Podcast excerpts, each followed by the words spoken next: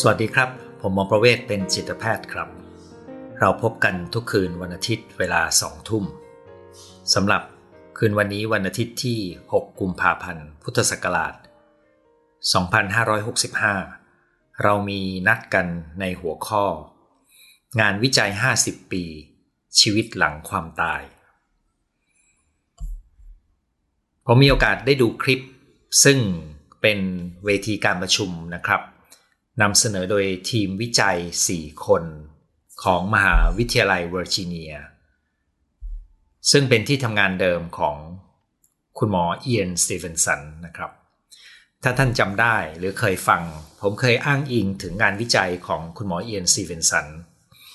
ในเรื่องของการศึกษาเด็กระลึกชาติในประเทศต่างๆแล้วก็มีข้อมูลว่ามีเด็กประมาณ 2,500 คนที่มีหลักฐานสนับสนุนว่าปรากฏการณ์ระลึกชาตินี้มีอยู่จริงนะครับการคุยครั้งนี้ก็เป็นเหมือนภาคต่อนะครับเพราะว่าคุณหมอเยนซีเวนสันเนี่ยทำงานวิจัยในเรื่องนี้ในปีเท่าๆปีที่ผมเกิดมาไม่นานเลยด้วยซ้ำนะครับแล้วก็ในเมื่อไม่กี่ปีมานี้นะครับก็เป็นการครบรอบ50 ปีของการก่อตั้งหน่วยงานที่คุณหมอเยนซีเวนสันเนี่ยก่อตั้งขึ้นเมื่อเขาเริ่มทำวิจัยในเรื่องของการศึกษาชีวิตหลังความตายคือในการตั้งนี้ตั้งในปี1965และในปี2017คือเมื่อประมาณ4ปีก่อนก็ครบกำหนด50 ปีนะครับแล้วเขาก็จัดประชุมเพื่อเหมือนฉลองครบรอบ50 ปีขณะเดียวกันทันทีที่ผมดูคลิปนี้จบลงนะครับซึ่งผมคิดว่าเนื้อหานี้น่าจะมาแบ่งปันกันเนี่ยคลิปอื่นๆก็ป้อนเข้ามาให้ผมดูหลายคลิปผมมีอีกคลิปหนึ่งที่เป็นการสัมภาษณ์หมอในเยอรมนีซึ่งเรื่องเล่าของเขาเนี่ยมาเสริมได้ดีมากกับงานวิจัยของทีมวิจัยชุดนี้นะครับวันนี้ก็จะนำเนื้อหาทั้งหมดที่ผมรับฟังแล้วก็เรียบเรียงความเข้าใจมานั่งคุยกันเพื่อตอบคำถามในเรื่องของชีวิตหลังความตายว่างานวิจัยในซีกโลกตะวันตกเนี่ยเขาไปถึงไหนแล้วเขาใช้กระบวนการยังไงและเขาได้ข้อมูลอะไรมาในการฟังเรื่องนี้นะครับเราอาจจะต้องตระหนักว่านี่เป็นการศึกษาในประเทศในซีกโลกตะวันตกที่คนจำนวนมากไม่ได้เชื่อเรื่องชีวิตหลังความตายไม่ได้เชื่อเรื่องโลกทางจิตวิญญาณมากเท่าแถบบ้านเรานะครับแต่ถ้าเรามองดูแนวโน้มของบ้านเราให้ดีนะครับคนรุ่นใหม่ของบ้านเราก็ไม่ได้เชื่อเรื่องนี้นะครับคือเริ่มความเชื่อในเรื่องนี้เริ่มลดลงเสื่อมถอยลงเป็นลำดับและเราไม่สามารถที่จะไปบอกเขาได้ว่านี่เป็นความจริงเพราะตัวเราเองส่วนใหญ่ก็ไม่มีหลักฐานนะครับตัวผมเองก็เคยเรียนทุกท่านว่าตัวผมเองแม้จะได้อ่านได้อยู่บวชเรียนผมก็ไม่เชื่อจนกระทั่งต้องอายุ40กว่าหลังจากที่มีประสบการณ์ตรงอยู่หลายเหตุการณ์ถึงยอมรับนะครับที่จะเชื่อนะครับคราวนี้ในงานการฟังงานวิจัยของคนจากซีกโลกตะวันตกเนี่ยอยากจะชวนว่าให้ดูว่าวิธีคิดของเขาทำยังไงและเขามีวิธีพิสูจน์คำถามที่จับต้องไม่ได้ในโลกจิตวิญญาณยังไงเนี่ยนะครับอย่าฟังเพียงเพื่อสรุปว่าตกลงเขามีข้อสรุปว่าอะไรมีหรือไม่มีเนี่ยนะครับแล้วที่สำคัญพวกเราก็เชื่อกันอยู่แล้วนะครับแต่เป็นการเชื่อแบบไม่ได้มีหลักฐานพิสูจน์อะไรบอกต่อกันมาแล้วเราก็เชื่อเหมือนมันเป็นความจริงนะครับจะหาคนที่มีประสบการณ์ตรงแล้วก็เชื่อด้วยความเชื่อจริงๆเนี่ยผมไม่แน่ใจครับว่ามีมากแค่ไหนนะครับส่วนใหญ่จะกลัวมากกว่าว่าถ้ามันจริงและฉันไม่ทำตามแล้วจะเป็นยังไงซึ่งอันนี้ก็ไม่น่าจะเป็นสิ่งที่เป็นตัวทำให้เกิดปัญญาที่ดีได้นะครับการมาฟังวิธีการศึกษาของเขาก็จะทำให้เราเข้าใจกระบวนการคิดทางวิทยาศาสตร์และเห็นวิธีพิสูจน์ในการที่เขาอยากจะตอบคำถามที่จับต้องไม่ได้และที่สำคัญนะครับผมคิดว่าสิ่งที่เราได้ฟังเนี่ยยังเป็นประโยชน์ในการที่เราจะคุยกับลูกหลานของเราในจังหวะนะครับที่เขาอาจมีโจทย์ที่จะต้องใคร่ครวญในเรื่องของธรรมชาติของชีวิตและชีวิตหลังความตายนะครับเราไม่รู้ครับว่าเมื่อไหร่ที่เราจะได้ใช้ข้อมูลนี้คุยกับลูกหลานของเรานะครับแต่ตัวผมเองพบว่าผมไม่สามารถใช้ความเชื่อของตัวเองที่สะสมมาหลายทศวรรษ ไปบอกรุ่นลูกรุ่นหลานว่ามันเป็นเช่นนั้นนะครับมันเป็นอย่างนี้นะไม่ได้ครับเขาไม่ได้ฟังและเชื่อในทันทีแล้วเราก็ไม่ควรสอนลูกหลานให้เชื่อเพียงเพราะว่าพ่อแม่เชื่อนะครับเพราะนั่นไม่ได้ช่วยให้เขามีวิธีคิดที่เป็นวิทยาศาสตร์และก็ไม่ได้ช่วยให้เขารู้จักตั้งคำถามตรงกันข้ามครับถ้าลูกหลานตั้งคำถามกับเราในความเชื่อของเราต้องพร้อมที่จะเปิดพื้นที่เพื่อพิสูจน์กันอย่างเป็นวิทยาศาสตร์ไม่ใช่เพื่อเอาชนะกันนะครับนั้นข้อมูลชุดนี้จึงควรฟังโดยดูวิธีคิดและก็ข้อมูลนะครับอย่าเพียงจำเพียงข้อสรุปนะครับเพราะอยากจะชวนให้ดูวิธีคิดของเขาก็เริ่มต้นจากงานวิจัยที่ผมอ้างอิงถึงนะครับของคุณหมอเอียนซีเฟนสันซึ่งคุณหมอเอียนซีเฟนสันเนี่ยเป็นจิตแพทย์นะครับผมก็เพิ่งรู้ครับว่าเขาอยู่ที่มหาวิทยาลัยที่เวอร์จิเนียและเขาก็ตอนที่เขาไปรับตำแหน่งหัวหน้าภาควิชาจิตเวชศาสตร์เขาก็ตระหนักในข้อมูลที่มีรายงานการระลึกชาติของเด็กในพื้นที่ต่างๆทั่วโลกเขาก็เลยหางบวิจัยแล้วก็ลงไปเก็บข้อมูลนะครับในกระบวนการนี้เนี่ยต่อมาเขาก็ตั้งหน่วยงานเพื่อทำวิจัยเรื่องนี้โดยตรงนะครับแล้วก็40ปีมาเนี่ยก่อนที่เขาจะตายเนี่ยนะครับถ้าผมเข้าใจไม่ผิดนะครับเขาก็ศึกษาเรื่องนี้มาอย่างต่อเนื่องจนกระทั่งครบ50ปีลูกน้องของเขาอดีตเพื่อนร่วมงานก็เลยนำข้อมูลทั้งหมดมาเรียงเป็นการประชุมให้ฟังซึ่งในการประชุมนี้ก็มีผู้นำเสนอ4คนนะครับเนื้อหาจริงๆมีอยู่ด้วยกัน3ก้อนหลักๆแล้วผมจะเติมท้ายด้วยเนื้อหาของหมอชาวเยอรมันซึ่งโดยส่วนตัวแล้วผมคิดว่าคลิปของหมอชาวเยอรมันเนี่ยฟังสนุกกว่าแต่ข้อมูลไม่ได้เป็นงานวิจัยมากเหมือนของรายงานชิ้นนี้ซึ่งเขาเก็บมา50ปีนะครับในงานวิจัยเรื่องเด็กระลึกชาติซึ่งเป็นหนึ่งในหลักฐานเพื่อพิสูจน์ในเรื่องของชีวิตหลังความตายนะครับภาษาอังกฤษจะใช้คำว่า life after death นะครับเขาก็สรุปอย่างนี้ครับว่าเป็นการศึกษาที่รวบรวมคนไว้ 2,500 คนส่วนใหญ่จะเป็นเด็กเล็กมากๆนะครับที่พูดถึงอดีตชาติแล้วก็อดีตชาติของเด็กเหล่านี้เนี่ยจะไม่อ้างอิงว่าเขาเคยเกิดมาเป็นบุคคลสำคัญใหญ่โตที่เป็นคนมีชื่อเสียงในประวัติศาสตร์นะครับเขาจะจำได้ถึงชีวิตของคนธรรมดาแล้วก็มีการตายลงสิ่งที่น่าสนใจซึ่งครั้งที่แล้วผมไม่ได้พูดก็คือมากกว่า 70% ของเด็กเหล่านี้ที่ระลึกชาติได้เนี่ยพูดถึงการเสียชีวิตของตัวเองในชาติก่อนในแบบที่เป็นความรุนแรงและกระทันหันนะครับเช่นฆ่าตัวตายถูกฆ่าตายอุบัติเหตุเนี่ยครับเหมือนเป็นการตายที่ค่อนข้างจะสยองหน่อยนึงถ้าเราลองคิดดูง่ายๆอันนี้ผมเติมเองนะครับว่าคนที่ระลึกชาติได้มีน้อยนะครับเมื่อเทียบกับจำนวนประชากรนะครับเพราะอะไรเราไม่รู้นะครับแต่ในกลุ่มคนที่ระลึกชาติได้เนี่ยส่วนใหญ่นะครับคือเกิน 70% จำได้ว่าชาติก่อนตัวเองตายแบบฉุกเฉียบพลันนะครับมันทำให้เกิดข้อสงสัยอย่างหนึ่งนะครับซึ่งพิสูจน์ไม่ได้ว่าการตายเฉียบพลันรุนแรงสัมพันธ์อะไรกับการระลึกชาติในรอบถัดไปหรือเปล่านะครับแต่เด็กทุกคนในงานวิจัยก็พบว่าเขาสามารถยืนยันรายละเอียดที่ตรงกับข้อมูลที่ไปพิสูจน์ได้ในภายหลังนะครับบางรายก็มีเกิดมามีรอยตำหนิแต่กำเนิดนะครับติดอยู่ในตัวซึ่งจะสัมพันธ์กันกับอาการบาดเจ็บของเขา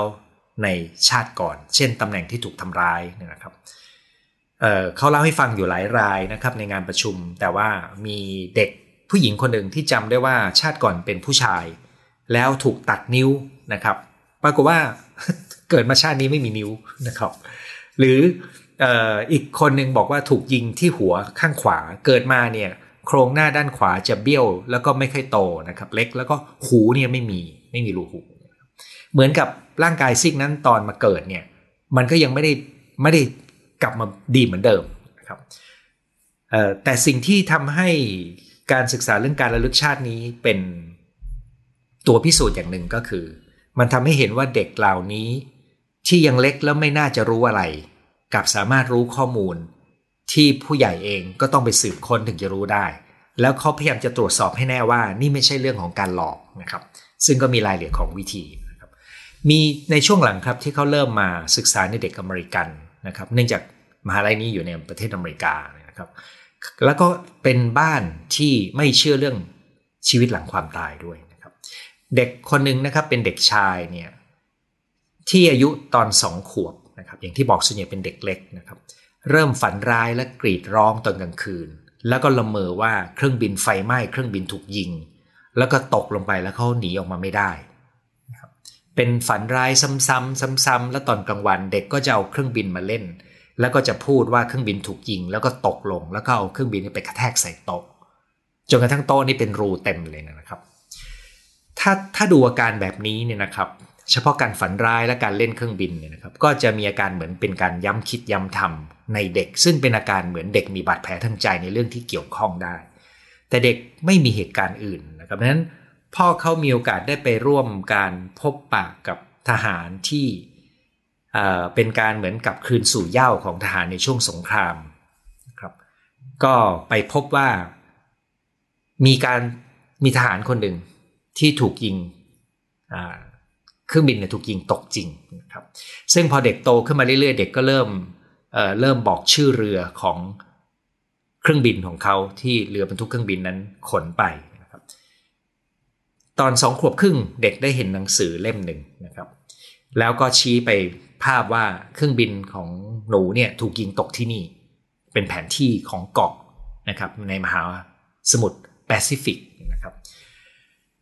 ตรงตำแหน่งนั้นก็พ่อก็เลยไปค้นข้อมูลก็เพราะว่ามันมีการรบจริงแล้วก็มีเรือรบอยู่นะครับในช่วงนั้นเด็กก็เริ่มวาดรูปเป็นเครื่องบินที่ถูกยิงเครื่องบินแล้วก็การยิงกระสุนนี่นะครับจนกระทั่งตอนเด็กอายุ4 ขวบครึ่งเนี่ยพ่อก็ไปร่วมงานเลี้ยงแล้วก็เจอข้อมูลที่สนับสนุนจนยืนยันได้ว่ามีใครที่ถูกยิงเสียชีวิตแล้วมีรายละเอียดที่ช่วยยืนยันสิ่งที่เด็กพูดตั้งแต่เด็กฝันร้ายตอน2 ขวบนะครับกรณีแบบนี้เป็นกรณีที่แต่ละรายที่เขาเก็บมาเนี่ย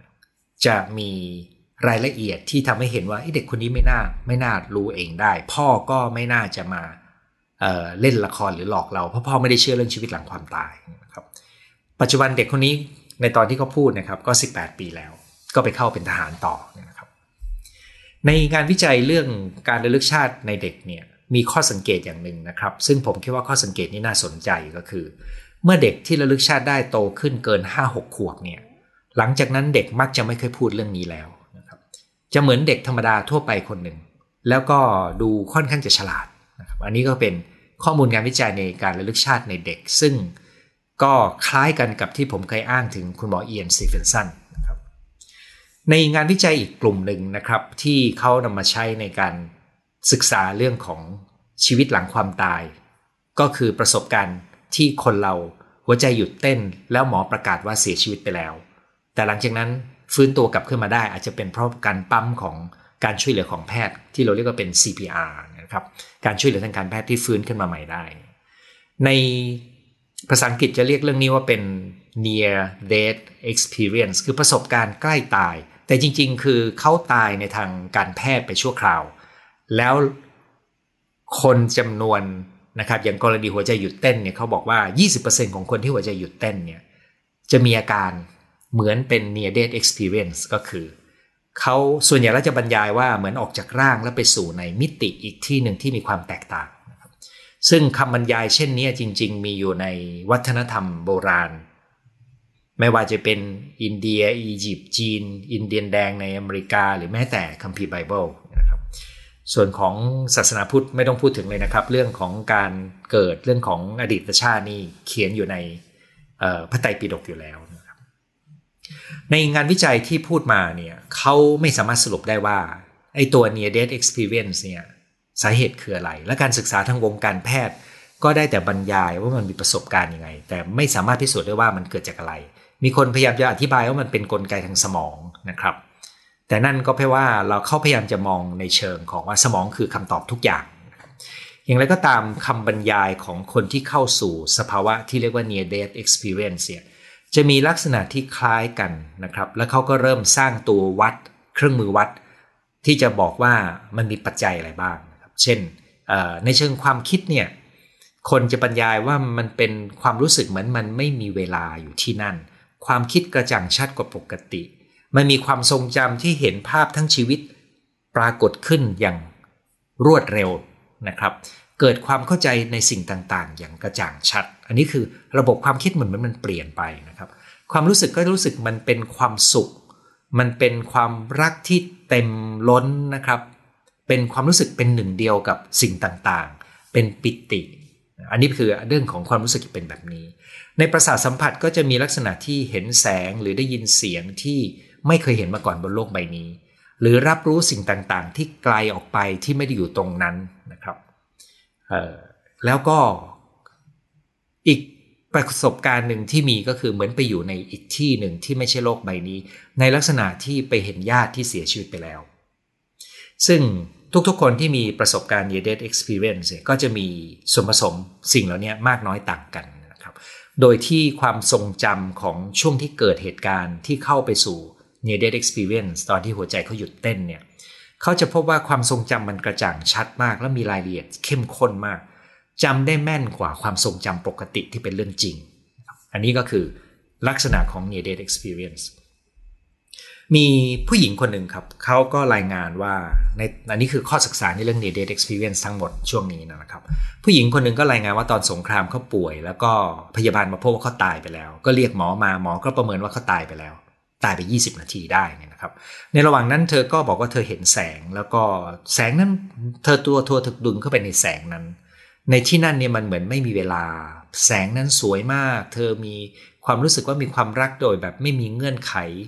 มีอยู่ในที่สวยงามแล้วเธอก็เจอทหารกลุ่มหนึ่งใส่ชุดทหารนะครับเดินมาทักทายแล้วก็ในนั้นก็มีญาติของเธอคนหนึ่งซึ่งเธอไม่รู้ว่าญาติคนนั้นตายนะครับรู้แต่ว่าญาติคนนั้นเป็นทหารนะครับเธอมารู้ทีหลังในหลายปีต่อมาว่าญาติคนนั้นเสียชีวิตนะครับเราต้องนึกถึงว่านี่เป็นอดีตนานมากแล้วเนี่ยนะครับดังนั้นนั่นก็เป็นประสบการณ์ของเธอช่วงที่อยู่ใน Near Death Experience แล้วจากนั้นเธอก็มองเห็นว่าตัวเองอยู่บนเพดานมองเห็นหมอพยาบาลกำลังตะโกนเรียกเธอกำลังช่วยเหลือเธอแล้วแวบอีกทีหนึ่งก็คือเธอกำลังมองจากร่างของตัวเองมองขึ้นไปเห็นหมอพยาบาลนะครับก็แปลว่ากลับร่างแล้วแล้วเธอก็บรรยายว่าโอ้ผิดหวังมากนะครับที่ต้องจากที่ที่สวยงามเช่นนั้นหมอบอกว่าโอ้โชคดีมากที่คุณไม่ตายผู้หญิงบอกฉันตายไปแล้วนะครับดังนั้นไอ้ตัวการศึกษาแบบนี้ที่เป็นตัวการศึกษาที่เป็นกลุ่ม Near Death Experience นะครับหรือประสบการณ์ไม่อยากใช้คำว่าเฉียดตายเพราะจริงๆตายไปแล้วเนี่ยนะครับเป็นการศึกษาย้อนหลังโดยสอบถามความทรงจำคำถามก็คือเอ๊ะมันเชื่อถือได้แค่ไหนนะครับก็มีการศึกษาชิ้นหนึ่งครับที่เขาบอกว่าเขาเล่าว่าเขาเคยเก็บข้อมูลของคนที่มี Near Death Experience หรือตายไปแล้วพักหนึ่งเนี่ยในปี 19801980ในช่วงนั้นแล้วเขาก็มาเก็บใหม่ในช่วงปี 2000-2002 นะครับซึ่งแปลว่าเขาทิ้งช่วง20ปีปรากฏว่าทุกคนยังจำเหตุการณ์นั้นได้แม่นเลยมันอย่างที่บอกว่าความทรงจำในช่วง Near Death Experience มันจะฝังแน่นมากกว่าความทรงจำธรรมดาด้วยซ้ำนะครับส่วนหนึ่งก็คงเป็นเพราะมันมีความเข้มข้นด้วยนะครับอีกประเด็นหนึ่งที่เขาคุยก็คือ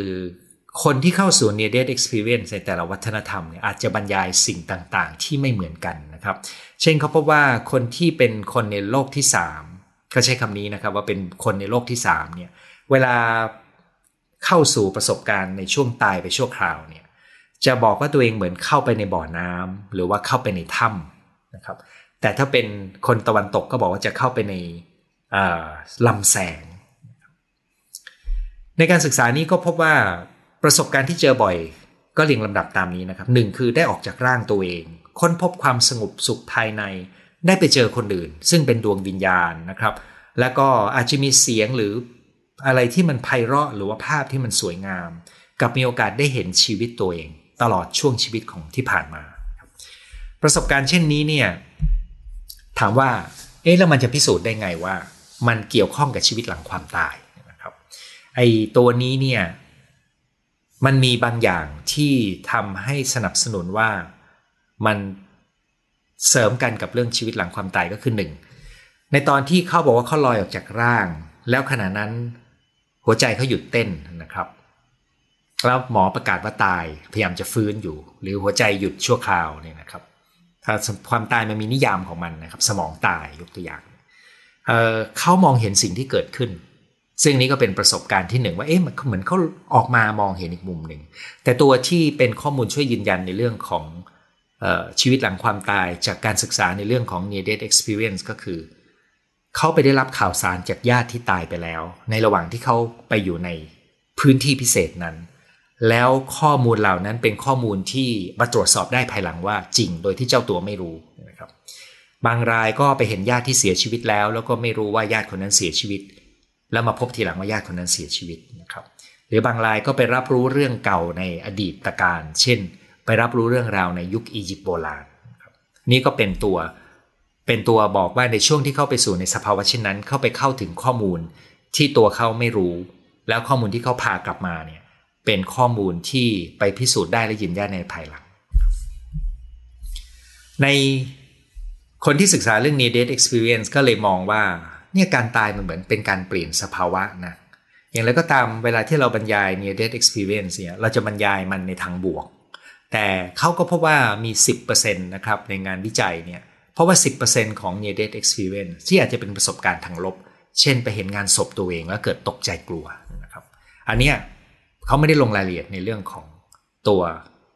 ประสบการณ์ในทางลบรู้แต่ว่ามันก็มีอยู่จริงนะครับคราวนี้ไอ้ประสบการณ์นี้มันมีผลยังไงกับคนที่เข้าสู่สภาวะเช่นนี้นะครับมันมีการเปลี่ยนแปลงของบุคลิกและทัศนคติต่อชีวิตของคนที่เข้าสู่สภาวะเช่นนั้นนะครับก็ที่พบก็คือ 1. จะมีเป็นคนที่เริ่มสนใจในเรื่องจิตวิญญาณนะครับเริ่มมีเมตตาแล้วก็เข้าอกเข้าใจคนอื่นเริ่มมีความชื่นชมและเข้าใจและเห็นคุณค่าของชีวิตเริ่มใช้ชีวิตอย่างมีจุดหมายแล้วรู้สึกว่าตัวเขามีความหมายบางอย่างในการใช้ชีวิตมีความเชื่อมั่นในตัวเองมากขึ้นแล้วก็มีความยืดหยุ่นในการจัดการปัญหาแล้วก็มีความเชื่อเรื่องชีวิตหลังความตายนะครับในขณะที่คนกลุ่มนี้อีกเหมือนกันก็จะมีความกลัวตายน้อยลงแล้วก็มีความสนใจในเรื่องของการสะสมวัตถุเงินทองการมีชื่อเสียงที่น้อยลงมีความต้องการจะแข่งขันต่อสู้เนี่ยน้อยลงเหมือนกับว่าเขากำลังปรับทัศนะและสิ่งสำคัญในชีวิตใหม่หลังจากที่เขาได้ไปสัมผัสกับโลกอีกชนิดหนึ่งในระหว่างที่เขาอยู่ในประสบการณ์ที่เราเรียกว่า Near Death Experience ครับในเวทีวิชาการนี้ก็ได้พูดถึงว่าการศึกษาเรื่องทั้งหมดที่ทำให้เราเห็นถึงสภาวะทางจิตหลังความตายที่ภาษาอังกฤษจะใช้คำว่า consciousness เนี่ยนะครับหรือที่เมืองไทยจะใช้คำว่าดวงวิญญาณว่าดวงวิญญาณมันมีอยู่จริงหลังจากร่างกายเราตายไปเนี่ยความตระหนักในจิตหรือดวงวิญญาณที่มีอยู่แม้ร่างกายจะจบลงแล้วนี่เป็นสิ่งสำคัญเพราะว่ามันส่งผลต่อทัศนคติหลายอย่างมากอย่างที่เมื่อกี้เราพูดกันนะครับแล้วถ้าเพียงแต่มนุษย์สามารถเข้าถึงสิ่งเหล่านี้ได้ดีขึ้นคิดง่ายๆเลยนะครับโลกนี้คงมีความสงบสุขมากกว่านี้เยอะเลยนะครับงานวิจัยชิ้นนี้ยังมีตัวบอกอีกอย่างหนึ่งก็คือสมองของเราที่งานวิจัยวิทยาศาสตร์ในยุคใหม่พูดถึงด้วยความตื่นเต้นว่าอ๋อมันสมองส่วนนี้ทำงานสมองส่วนนั้นทำงานทำให้เราเป็นอย่างนั้นทำให้มันเป็นอย่างนี้เนี่ยนะครับแล้วก็ไปอธิบายด้วยเคมีอธิบายด้วยโครงสร้างสมองเนี่ยจริงๆต้องรู้นะว่ามันมีอะไรที่ลึกไปกว่านั้นก็คือพูดง่ายๆสมองนี่มันเป็นเพียงกับร่างกายเราเป็นเพียงสิ่งที่จับต้องได้ที่มีสภาวะทางจิตหรือจิตเนี่ยเข้ามาทำหน้าที่สร้างตัวตนขึ้นมาอันนี้ก็ทำให้เวลาที่เราฟังงานวิจัยทางสมองเนี่ยเหมือนอย่างที่ผมใช้เหมือนกันนะครับอย่าเพิ่งตื่นเต้นมากเช่นพบว่าโรคนี้สัมพันธ์กันกับสมองส่วนบริเวณนี้แล้วสารเคมีตัวนั้นตัวนี้ลดน้อยลงผมเคยตั้งคำถามเหมือนกันว่าที่เราบอกว่าโรคซึมเศร้ามีปัญหาซีโรโทนินผิดปกติเนี่ยแล้วอะไรทำให้มันผิดปกติล่ะเราก็ต้องถอยกลับไปนะครับในที่นี้ไม่ได้พูดถึงดวงวิญญาณแล้วนะครับแต่หมายถึงว่าอย่าเพิ่งไปคิดว่าเพราะเราเจอสิ่งนี้มันแปลว่านั่นเป็นสาเหตุนั่นเองนะครับนอกจากนี้นะครับเขายังพยายามที่จะเอาความเข้าใจเรื่องนี้เนี่ยไปประยุกต์ใช้ในเรื่องของการดูแลผู้ป่วยใกล้ตายการดูแลผู้ป่วยระยะสุดท้ายเพราะว่ามันน่าจะช่วยทำให้เขาเผชิญกับช่วงเวลาสุดท้ายของชีวิตยังมีความหมายได้ดีขึ้นแต่นี่ยังไม่ได้พูดถึงรายละเอียดเพราะว่ามันเป็นทิศทางใหม่ๆที่กำลังเกิดขึ้นนะครับในเรื่องนี้บ้านเราก็มีในเรื่องของการเตรียมตัวตายนะครับซึ่งก็มีงานอบรมวิจัยแล้วก็พบว่าเวลาที่เราฝึกอบรมเหล่านี้เนี่ยมันเป็นส่วนหนึ่งของการพัฒนาด้านในของเรานะครับหัวใจสำคัญของบทสรุปในงานวิจัยที่รายงานในเวที50 ปีนี้เนี่ยจึงระบุให้เห็นชัดว่าดวงจิตหรือจิตหรือภาษาอังกฤษเรียกว่า consciousness หรือบ้านเราอาจจะเรียกว่าดวงวิญญาณเนี่ยนะครับมันเป็นคนละส่วนกันกับสมองดังนั้นจิตยังดำรงอยู่แม้สมองจะตายหรือร่างกายจะตายไปแล้วและจิตใจของคนเรา ไม่ใช่ผลของการทำงานของระบบร่างกายหรือสมองของเราแต่มันน่าจะเป็นการกลับกันนะครับตัวผมเองคิดว่ามันเป็นปฏิสัมพันธ์ระหว่างสองสิ่งนะครับแต่ว่าไม่มีอะไรเป็นข้อพิสูจน์ได้คราวนี้มาลองฟังงานวิจัยชิ้นหนึ่งซึ่งคนนี้เป็นหมอที่เยอรมันนะครับเขาชื่อโอลิเวอร์ลาซานะครับถ้าท่านฟังแล้วชอบนะครับคลิปของคนนี้นะครับให้ไปค้นคำว่า life after death แล้วก็ใส่คำว่า Oliver ลงไปนะครับผมเข้าใจว่าท่านควรจะเจอเขาเป็นคนอายุสัก40หน้าตาดีมากมีเครานะครับเขาให้สัมภาษณ์ผู้จัดรายการเป็นภาษาเยอรมันแล้วก็ได้แปลเป็นภาษาอังกฤษทำให้เราฟังเป็นภาษาอังกฤษได้นะครับเขาเล่าให้ฟังว่าจุดเริ่มต้นเนี่ยคือคนคนนี้เขาเขียนหนังสือแล้วเขาทำงานวิจัยนะครับจุดเริ่มต้นก็คือการที่เขาเดินทางไปกับลูกสาวแล้วก็ไปเจออุบัติเหตุเขาไม่ได้เจอนะไปเห็นอุบัติเหตุที่รถใหญ่เนี่ยเลี้ยวแล้วก็ไปชนทับคนขี่จักรยานนะครับโดยที่ทำให้รถติดนะครับไม่นานหลังจากนั้นไม่กี่ชั่วโมงลูกก็กลับมาบอกว่าเป็นเพื่อนของเขาเองนะครับแต่ไม่ได้สนิทกันจากนั้นเขาก็ประหลาดใจมากที่เขามีความเศร้าอย่างเข้มข้นรุนแรงโดยไม่มีสาเหตุเพราะเขาไม่รู้จักกับเด็กคนนี้นะครับแค่เคยเห็นแล้วก็ไม่รู้จักกับพ่อแม่ของเด็กคนนี้แต่อาการเนี่ยมันแย่ลงเรื่อยๆจนแล้วเขาก็คิดวนเวียนถึงเด็กผู้หญิงคนนี้ทั้งที่ไม่ได้สนิทกันเลยกับเรื่องที่เกิดขึ้นเนี่ยหลังจากนั้นประมาณสัปดาห์กว่านะครับวันหนึ่งเขาก็มีอาการเหมือนมีอาการวูบวาบที่ร่างกายซีกซ้ายเหมือนมีพลังงานอะไรบางอย่างเข้ามาเขาบรรยายว่ามันเหมือนเป็นพลังงานจากภายนอกที่มาเชื่อมถึงเขานะครับจนมีอาการขนลุกวูบวาบแล้วก็สัมผัสได้ถึงความรักที่ไม่มีข้อจำกัดแล้วก็ไม่เคยมีความรู้สึกสงบสุขภายในเช่นนี้มาก่อนเขารู้ดีว่ามันไม่ได้เกิดจากปัจจัยภายในตัวเขาแต่เขารู้ว่ามันเหมือนเป็นพลังงานที่ส่งมาจากภายนอกแต่เขาไม่เห็นตัวตนนั้นนะครับเขาน้ำตาไหลด้วยความปิติแต่ก็ยังรู้สึกได้ว่าตัวเองเศร้ามากและเศร้าลึกซึ่งเป็นประสบการณ์ที่เข้มข้นมากก็เลยเริ่มไปค้นหนังสืออ่านแล้วก็เริ่มค้นข้อมูลทางอินเทอร์เน็ตแล้วก็พบว่าประสบการณ์ของเขานี่มันคล้ายกับคนที่เข้าสู่สภาวะ Near Death Experience ในบางอย่างเช่นสัมผัสได้ถึงความรักที่ไร้ขีดจำกัดหรือเป็นความปิติครับก็เลยเริ่มนั่งสมาธินะครับแล้วก็เขาพบว่าเขาสามารถกลับเข้าสู่สภาวะชนิดได้อยู่เรื่อยๆในเรื่องของความรู้สึกพิเศษนะครับและเขาก็รู้สึกได้ว่าพลังงานที่นำประสบการณ์เช่นนี้มาให้เขาเนี่ยมันยังคงเกิดขึ้นซ้ำๆแล้วชีวิตเขาก็ค่อยๆเปลี่ยนไปเขาเริ่มมองความสำคัญของสิ่งต่างๆเปลี่ยนไปแล้วก็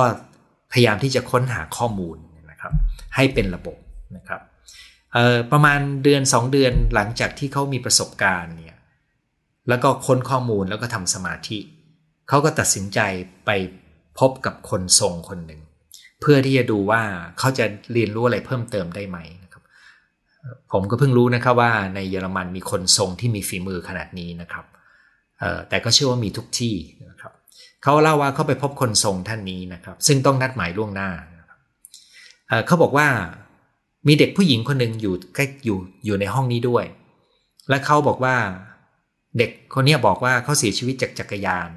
มันมีความหมายยังไงสำหรับคุณไหมนะครับคุณโอลิเวอร์ก็บอกว่าใช่อันนี้คือเพื่อนของลูกที่เสียชีวิตไปแล้วก็คนทรงก็เลยบรรยายรายละเอียดของเด็กผู้หญิงคนนี้ซึ่งก็ตรงนะครับคนทรงก็เล่าว่าเด็กผู้หญิงคนนี้เขาแสดงภาพให้เห็นว่าเขาขี่ม้านะแล้วเขาก็นำตัวเลข2ตัวมาให้ตัวเลขแรกเป็นตัวเลข1แล้วเขาก็นำตัวเลขอีกตัวหนึ่งมาก็เป็นเลข1โอลิเวอร์ก็ถามว่าเป็นเลข11หรือเปล่าไม่ใช่มันเป็น1 2ตัวนะครับซึ่งคนทรงก็ไม่เข้าใจคุณโอลิเวอร์ก็ไม่เข้าใจนะครับคนทรงบอกว่าไม่เป็นไรหรอกครับเดี๋ยวคุณจะเข้าใจความหมายของสิ่งนี้ในภายหลังนะครับในการคุยกับคนทรงเนี่ยคนทรงยังบอกด้วยว่าเด็กหญิงเนี่ยอยากให้เขาได้มีโอกาสแวะไปพบคุณโอลิเวอร์ไปพบพ่อแม่ของเด็กผู้หญิงนะครับแล้วก็เด็กผู้หญิงก็บอกด้วยว่าคุณโอลิเวอร์เนี่ยชาติก่อนเป็นพ่อของเด็กผู้หญิงคนนี้เด็กผู้หญิงที่เสียชีวิตไปเนี่ยเป็นลูกสาวของคุณโอลิเวอร์ซึ่งเป็นหมอที่ไม่ได้เกี่ยวข้องอะไรกันเลยในชาตินี้เนี่ยนะครับแล้วรู้สึกเศร้ามากเนี่ยเขาบอกว่าจริงๆแล้วเป็นเพราะว่าเธอเคยเป็นลูกของหมอคนนี้แล้วก็ปีชาติที่แล้วอดีตชาติของเขาหมอคนนี้ตอนอดีตชาติก่อนก็เคยต้องดูลูกตัวเองเสียชีวิตซึ่งเจ็บปวดมากเหมือนกัน นะครับงั้นหมออลิเวอร์ก็เลยเริ่มตระหนักว่าความเศร้าของเรานี่มันทำไมมันถึงเศร้าก็เพราะว่ามันเป็นความเศร้าจากอดีตชาตินะครับแล้วเขาก็ยังไม่เคยเข้าใจเรื่องตัวเลข11จนกระทั่งก็ไปคุยกับแม่ของผู้หญิงนะครับตอนแรกเขาก็เล่าให้ฟังถึงตัวเลข11แม่ผู้หญิงก็ไม่เข้าใจบอกว่ามันไม่มีความหมายอะไรสำหรับเขาเลยจนกระทั่งคุณอลิเวอร์หมออลิเวอร์บอกว่าอ๋อแล้วลูกยังบอกแสดงให้เห็นด้วยว่าเธอเป็นคนขี่ม้าแม่ก็เลยร้องอ๋อว่าใช่ลูกของเธอเพิ่งแข่งได้รางวัลที่1มา2ครั้งในช่วงที่ผ่านมานี้เองเนี่ยนะครับซึ่งนี้เป็นข้อมูลพิเศษอย่างหนึ่งก็คือคนทรงก็ไม่รู้ว่าเลข1 2ตัวคืออะไรหมออลิเวอร์ซึ่งเป็นคนไปหาคนทรงก็ไม่รู้ว่าเลข1 2ตัวคืออะไรเนี่ยนะครับแล้วค่อยมาค้นพบทีหลังประสบการณ์ตรงนี้ก็ทำให้หมออลิเวอร์นี่รู้ดีว่าอ๋อเรามีวิธีนี่ที่จะพิสูจน์ได้ว่าคนทรงไม่ได้มั่วนะครับคืออะไรก็ตามที่เจ้าตัวที่ไปหาคนทรงก็ยังไม่รู้และคนทรงก็ไม่รู้และไปพิสูจน์ได้ในทีหลังเนี่ยเป็นข้อมูลที่น่าเชื่อถือมากๆเพราะถ้าคนที่ไปหารู้คนทรงอาจจะใช้เทคนิคหรือลูกเล่นเล่ห์กลทางจิตวิทยาเพื่อหลอกล่อเอาข้อมูลแล้วมาทำให้เห็นว่าเขารู้ก็ได้นะครับแต่ถ้าเจ้าตัวไม่รู้คนทรงก็ไม่รู้อันนี้ไม่รู้จะหลอกยังไงนะครับดังนั้นข้อมูลแบบนี้เนี่ยก็เลยเป็นสิ่งยืนยันว่าอ๋อแสดงว่าคนทรงนี่เชื่อมต่อได้กับโลกวิญญาณนะครับคราวนี้หลังจากปรึกษากับคนทรงคนนี้นะครับคนทรงคนนี้ก็แนะนำคุณหมออลิเวอร์ว่าฉันแนะนำให้คุณไปหาคนที่สามารถทำ past life regression ได้คือสามารถระลึกชาติย้อนหลังได้นะครับซึ่งเขาก็ไม่ได้นำมาให้ไปหาใครนะครับคุณหมออลิเวอร์ก็บังเอิญก็ไปเจอข่าวนี้อีกนะครับคือเขาเจอโดยบังเอิญทั้งนั้นในข้อมูลเหล่านี้ว่าอ๋อมีคนนี้มาพอดีจัดกิจกรรมในพื้นที่ใกล้บ้านเขาเลยแล้วก็มีเหลือที่นั่งอีก2ที่ที่เขาสามารถเข้าไปจองเข้าไปเรียนได้เขาจริงๆก็คือเป็นกิจกรรมกระบวนการนะครับเขาก็เล่าให้ฟังว่าเขาได้นั่งติดกันและได้พูดคนสุดท้ายก็แค่เล่าสั้นๆว่าผมชื่อนั้นชื่อนี้นะครับแล้วก็ทันใดนั้นโดยที่เขายังไม่ได้พูดอะไรต่อนะครับ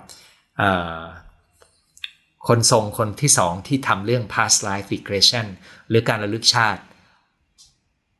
ถอยไปเพื่อระลึกชาติก็บอกว่าใช่เด็กคนนั้นอยู่ที่นี่ด้วยแล้วชาติก่อนเขาก็เป็นลูกของคุณ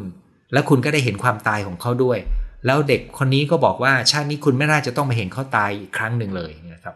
หมออลิเวอร์ก็ตกใจโอ้เลยยังไม่ทันพูดอะไรเลยคนทรงคนนี้กับคนก่อนเนี่ยพูดเหมือนกันเดะเลยเนี่ยนะครับอันนี้คนทรงคนที่2นี่ก็ยังรู้รายละเอียดของอุบัติเหตุที่เกิดขึ้นซึ่งเขาหมออลิเวอร์เชื่อว่าไม่มีทางจะรู้ได้เนื่องจากว่ามันไม่มีรายละเอียดอยู่ในข่าวไม่มีทางจะรู้ได้หลายอย่างคุณหมออลิเวอร์ก็ไม่รู้ต้องไปยืนยันกับพ่อแม่ของเด็กที่เสียชีวิตเขาก็เลยเชื่อว่ามันเป็นความจริงแปลว่าในคนทรงที่มีคุณภาพเนี่ยนะครับที่สามารถเชื่อมโยงกับดวงวิญญาณหรือ consciousness หรือจิตของคนที่เสียชีวิตไปแล้วได้เนี่ยมันมีสิ่งที่มีความหมายในการศึกษานะครับเพราะสิ่งหนึ่งก็คือมันเป็นบทพิสูจน์ว่าจิตวิญญาณหรือดวงจิตของมนุษย์เรายังอยู่แม้ร่างกายจะตายไปแล้วย้ำนะครับสำหรับคนไทยอาจจะคิดว่าเรื่องนี้เป็นเรื่องปกติแต่สำหรับคนที่จบมาเป็นหมอแล้วมีความเชื่อทางวิทยาศาสตร์เนี่ยเขาคิดว่านี่เป็นคำถามทางงานวิจัยที่น่าสนใจนะครับเขาก็ไปค้นงานวิจัยแล้วก็พบว่ามีงานวิจัยอยู่เยอะพอสมควรแต่ครั้งนี้เขาทำงานวิจัยที่ใหญ่มากๆชิ้นหนึ่งเป็นอีกแนวหนึ่งเลยก็คือเขาตัดสินใจเชิญนักจิตบำบัดอีกคนหนึ่งเข้ามาร่วมทีมแล้วก็อาศัยคนทรง2 คนแล้วก็เก็บข้อมูลนะครับรวมกันได้อยู่240กว่าคน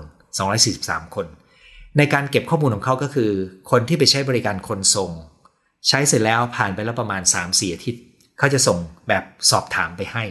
เพื่อตอบคำถามนะครับทำไมถึงต้องรอ 3-4 อาทิตย์เพราะว่า1ก็คือรอให้ใจมันนิ่งลงหน่อยนึงนะครับ2ก็คือ 3-4 อาทิตย์นั้นเนี่ยคนที่ไปใช้บริการอาจจะมีเวลาไปตรวจสอบข้อมูลที่ไม่แน่ใจเหมือนกรณีเลข11 1กับ1เนี่ยนะครับไม่ใช่เลข11แล้วมันจะเป็นข้อมูลที่น่าเชื่อถือมากโดยสรุปแล้วเขาก็พบว่าในจำนวน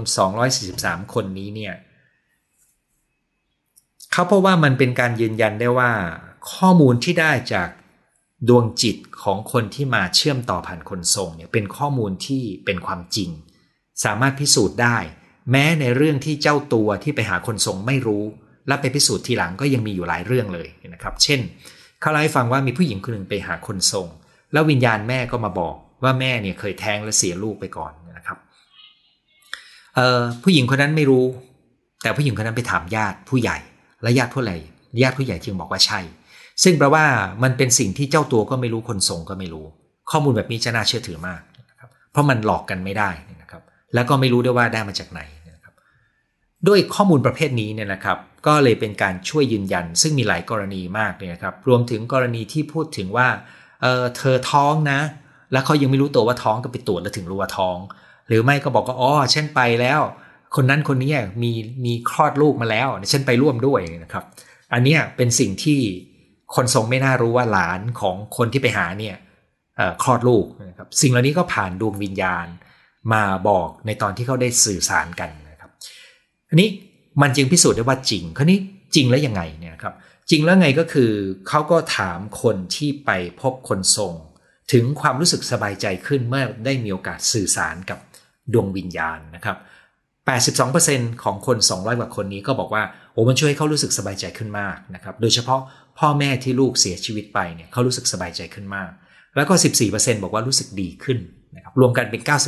96% ซึ่งเขาก็บอกว่าโอ้โหมีบริการสุขภาพจิตอะไรนะครับที่จะช่วยคนจัดการความรู้สึกได้ดีขนาดนี้ซึ่งผมต้องยอมรับนะครับว่ามันไม่หมูนะครับมันไม่ง่ายที่คนจะรู้สึกดีขึ้นได้ขนาดนี้แต่นี่ก็เป็นสิ่งที่น่าทึ่งอันหมอคนนี้ก็เลยมองว่าการวิจัยชิ้นนี้เนี่ยหรือบริการเช่นนี้เนี่ยมันไม่ใช่แค่จะพิสูจน์ความจริงแต่มันยังเห็นว่ามันช่วยคนได้มันช่วยทำให้คนสบายใจขึ้นอย่างไรก็ตามสำหรับชาวพุทธเราคงรู้ดีนะครับว่าสิ่งเหล่านี้ไม่ใช่เส้นทางของการบรรลุธรรมแต่ความเชื่อในเรื่องการเวียนว่ายตายเกิดจากความเชื่อจริงๆไม่ใช่ไปใช้เวลาคิดตั้งคำถามกับมันเนี่ยนะครับก็เป็นหัวใจหนึ่งของพุทธศาสนาเช่นกันนะครับแล้วก็ถ้าผมเข้าใจไม่ผิดนะครับคำบรรยายเรื่องชีวิตหลังความตายจะว่าไปก็มีอยู่ในทุกศาสนานะครับมันทำให้เราต้องหันกลับมาทบทวนว่าสิ่งสำคัญในชีวิตของเราคืออะไรสิ่งต่างๆที่เราพยายามจะขวนขวายหามาเสาะแสวงหามามันจะพาเราไปไหนแล้วในวันที่เราตายจากโลกนี้ไปถ้าเราเชื่อเรื่องดวงจิตหรือ consciousness ในภาษาอังกฤษเผื่อท่านจะไปค้นเพิ่มเนี่ยนะครับมันมีความหมายไงสำหรับการใช้ชีวิตของเราในปัจจุบัน